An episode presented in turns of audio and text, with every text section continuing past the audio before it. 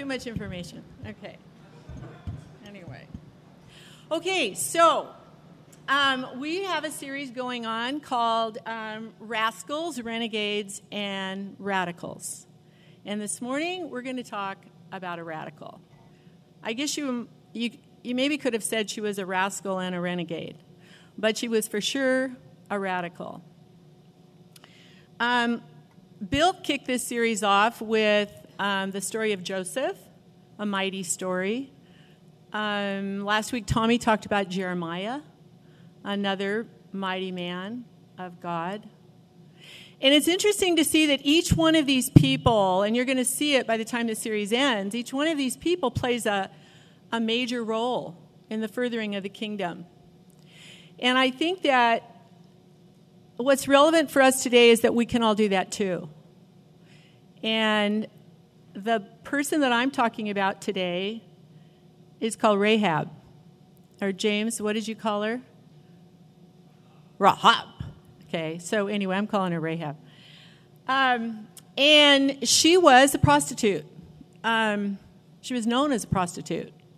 She lived in the city of Jericho, and she ran an inn that was also a brothel, which was common in those days. That um, people had places where they could lodge, but another part of the business was um, the house of prostitution. You sort of have to think about her being able to do that in a time period where women weren't really business women. And she was. She was a businesswoman. She was running a business. Um, so she was unusual. She had a big family and she lived in a wicked city, a pagan culture. She was not, uh, she wasn't a believer, I'm sure, for a long time. And she began to hear stories about what God was doing. And at this point, the Israelites have left the wilderness and they're starting to claim the promised land. And she's finding out about that through her inn. And we see this story play out in Joshua 1 and 2. We see the preparation of Joshua. Moses anointed him to be the leader as he was leaving the earth. And God empowered him with instructions that were really clear. He said to him, Every place upon which the sole of your foot shall tread, that have I given to you, as I promised Moses. As I was with Moses, so I will be with you. There's something very reassuring about knowing that God's with you. When you have a plan or you have a desire to do something and you have an assignment that you think is from God, if He's not with you, the result may not be so good. But he felt the presence of God in his life and he knew. He was he was wise. He'd been a faithful servant of god and it says in one place that his will lined up with god's will. And when our li- when our will lines up with god's will then we're in the right order. And that's what he was. That's where he that's where he lived. I think it's important to realize how detailed god was in his instructions. He was very specific he said, No man shall be able to stand before you all the days of your life. I will not fail you or forsake you. Be strong and courageous. Meditate on the law day and night. Those were his instructions. And again, he said, Be strong and courageous. He said it three times. So the implication being, this is not going to be easy. This is going to be hard. You're going to have challenges. You're going to have battles to fight. You're going to have men that you're going to have to continue to inspire. And you're going to need people to help you. And this is where our radical enters the scene. She was an unlikely suspect. She was from a large family. Um, I don't know what her family thought of what she did for a living. It doesn't say. But she cared about them, and we see that as the story plays out. So, a definition of a radical is someone who affects the fundamental nature of something, profound and far reaching results. So it's not a small thing to be a radical, it's a big thing.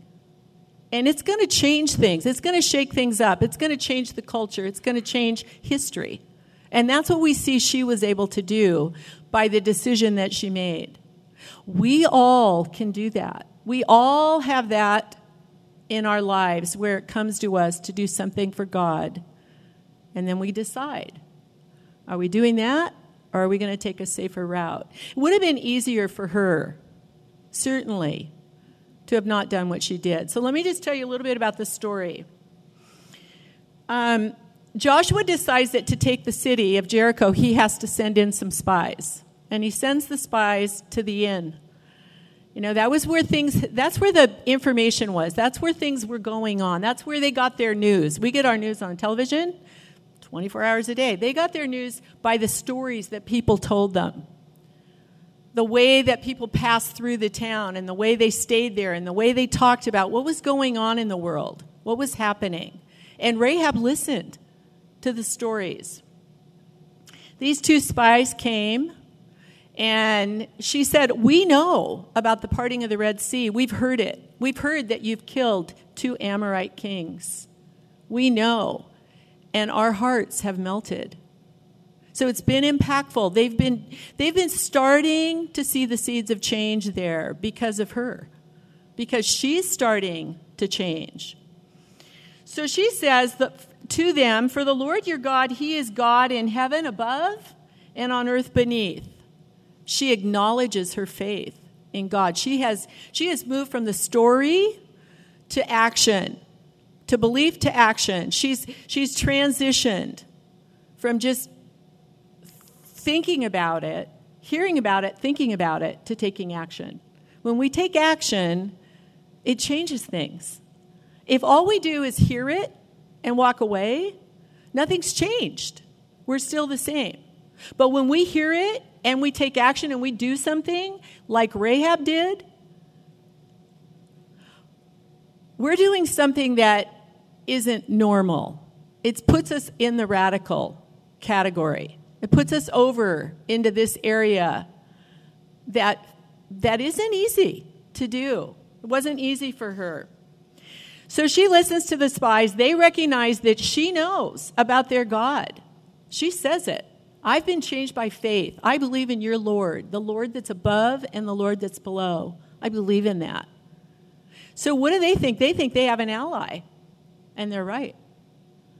Well, living in a town like that for her, she would have been easily a target for the for the soldiers of Jericho, for the king of Jericho. She would have been someone that was a target for, for them to say, okay, did these guys come in here? He sends, a, King of Jericho sends his, his soldiers there, and, and they come in and they say, have you seen these men, these Israelites? We heard they came, they came in this inn.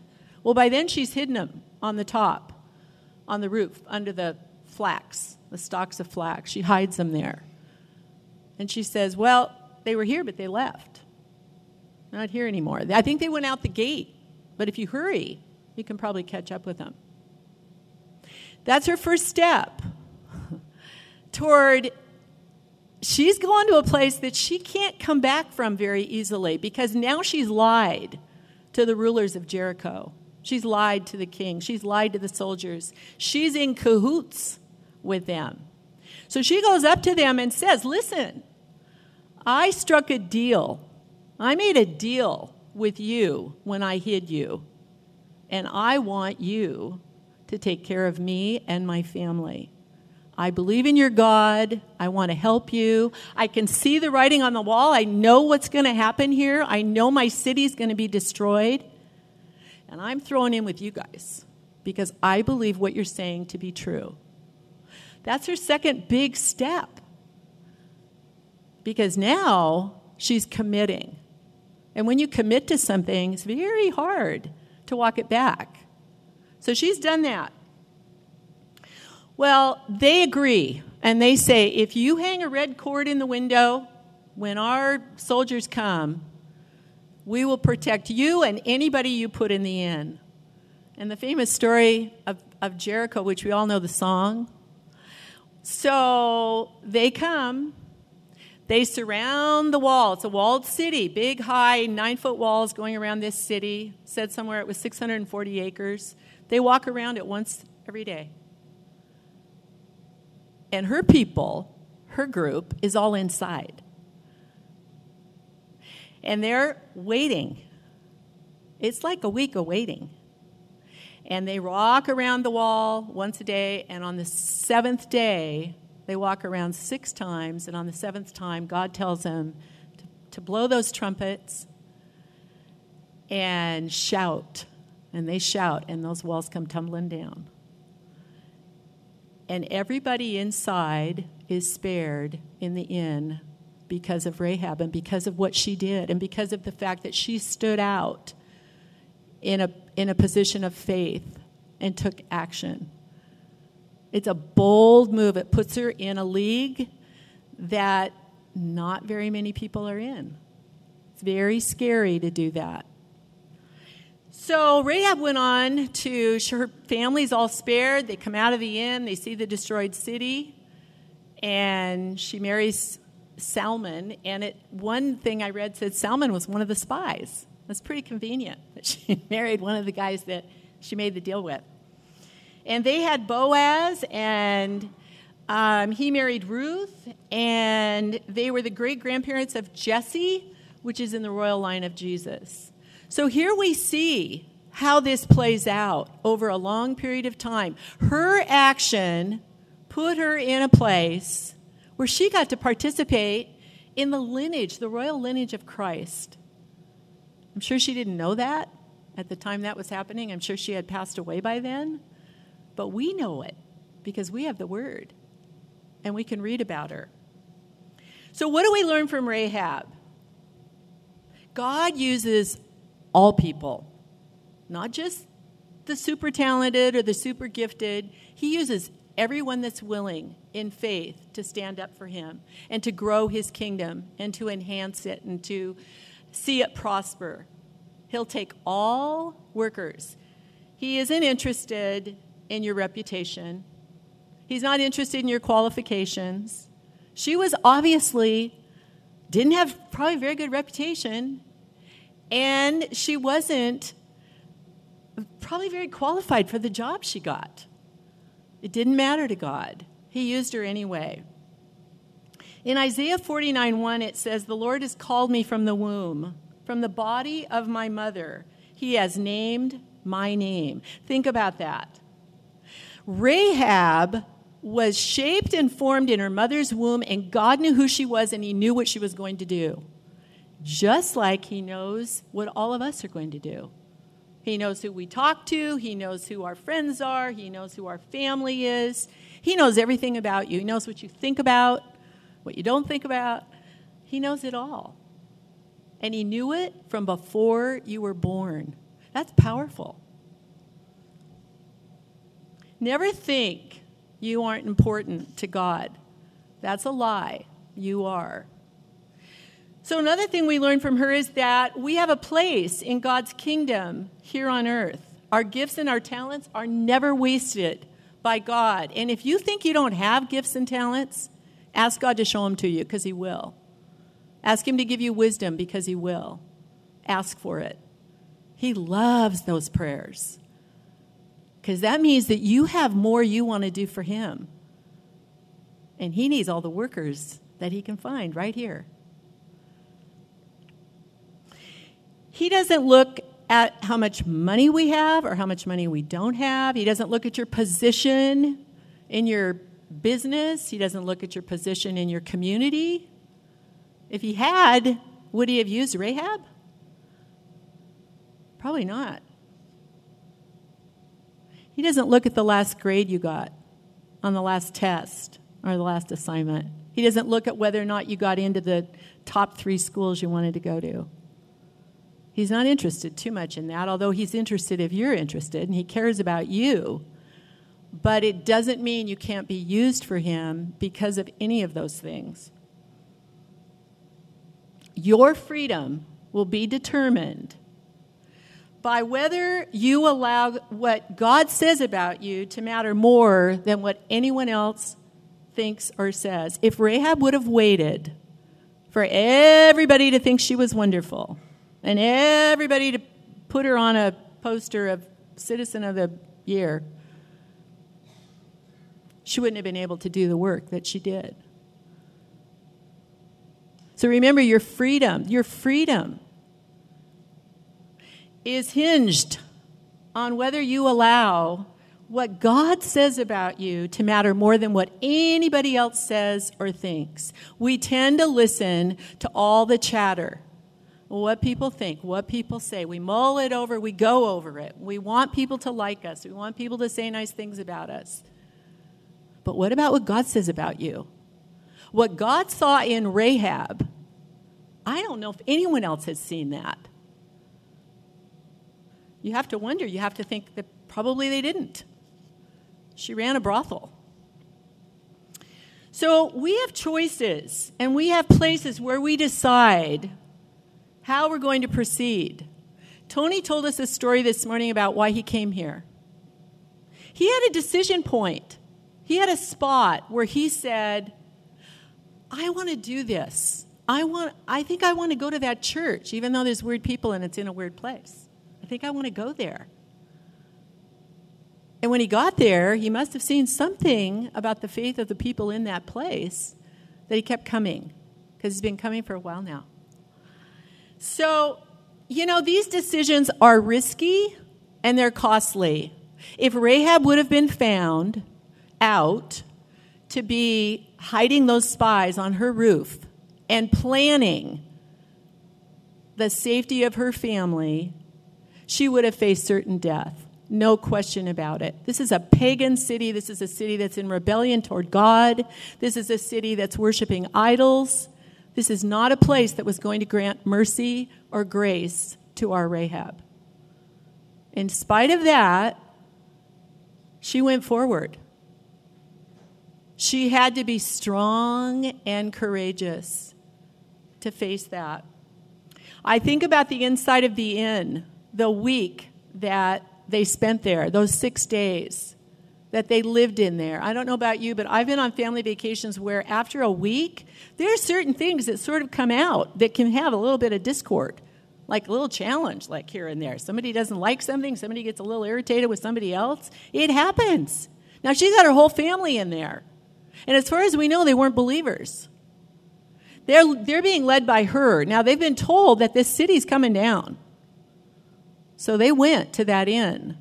But there had to be grumblers, there had to be complainers, there had to be doubters, there had to be people who, who were listening to her and doing what she said, but maybe after a week, they're starting to wonder. She had to be so resolute in what she knew to be true and place so much confidence in God that He was going to protect her, that those men who said, We will come for you when it's safe, we'll bring you out. She had to keep that at the forefront of her mind. No matter what was said, no matter how many people were saying, you know, I think I'd like to leave now. I've been in here for five days and nothing's happening. And we don't know if she knew the whole plan. Maybe she did. Maybe she said, no, we got to wait. We're going to wait seven days. We don't know that. But I can imagine that there had to be people confronting her and kind of on her case about let's get out of here enough's enough. You know, what if, what if those guys that you made the deal with don't keep their, their word? She had to be strong, and God made her strong for the task that she had. She was very loyal to her family, and it, was, it is very likely that her whole family was not only spared, it was saved. Think about that. Think about being the person in your family that leads people to God. That you were the lone voice. And maybe some of you have been the lone voice in your families. Maybe you've been the only one for a long time that got saved. It's hard because it's not the way the culture of that family works. It's not what they think about serving, loving, putting God first in your life and living by faith. It doesn't work like that. But I like to think about them emerging from the inn and seeing the whole town is labeled. They set fire to the whole town. It all went down.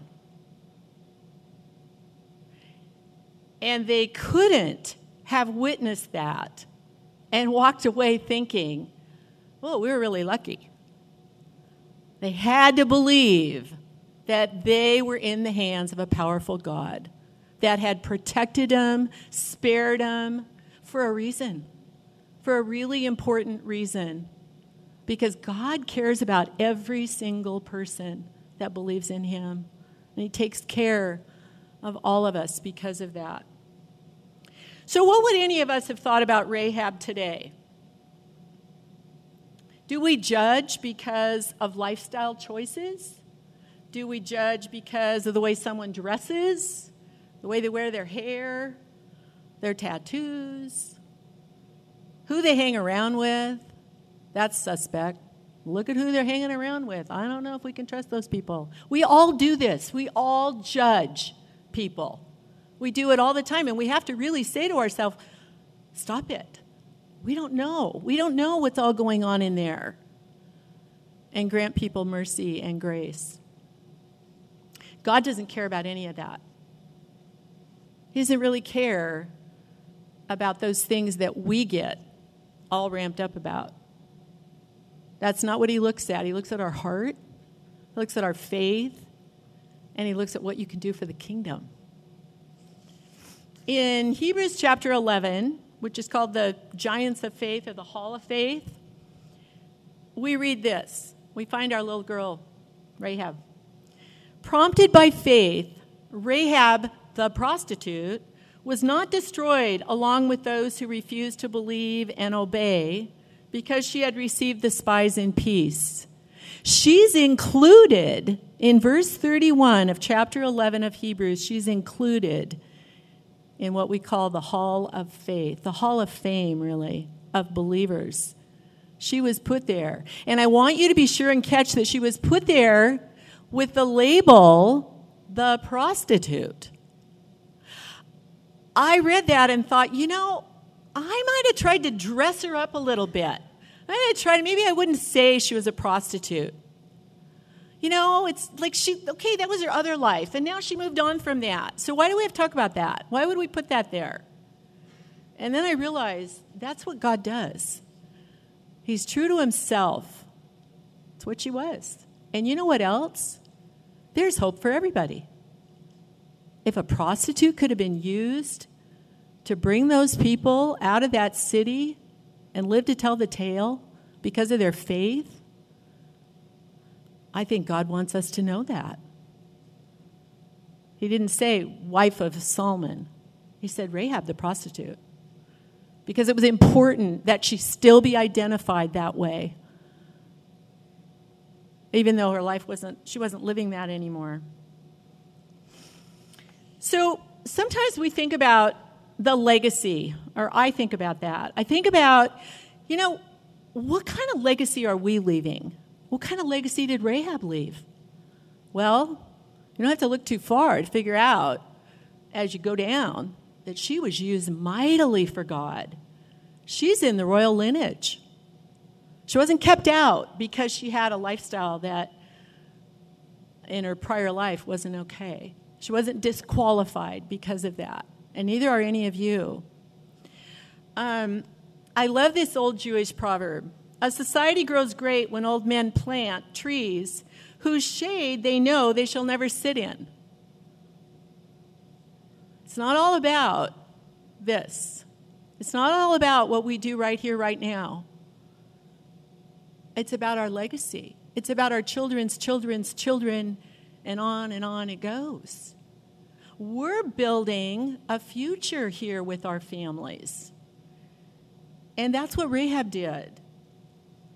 You know, people of the Bible did things out of their great love for God. They didn't see the outcomes. Often they didn't see those people wandering around in the wilderness. Some of them died there. They didn't get out of there. So we're similar. I was blessed with Christian grandparents on both sides, but I knew my grandparents on my mother's side pretty well.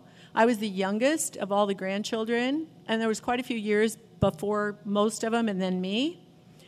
But I used to watch them if I spent the night, they would get down on their knees in front of the fire in their rock, on their rockers and they would pray. And they prayed for almost everybody I could possibly think of, every name. God bless Blah, God bless Blah, God bless Blah. And, you know, I was five or something and thinking, how long are they going on here? But I was included in that group. Everybody I could think of, and some I didn't have any idea who they were praying for, was named by name. And you know, it made a difference in my life. I brought I brought this Bible this morning because it's my grandparents' Bible. It's one of them. I have a few. This Bible was given to my grandparents the year they got married in 1902. And there's an inscription. Their names were Joe and Clara. I'd just like to speak their names right here. Their names were Joe and Clara. And it was given to them on Christmas Day of 1902. I mean, it's pretty special that this is in my hand in front of you today. I love that. So,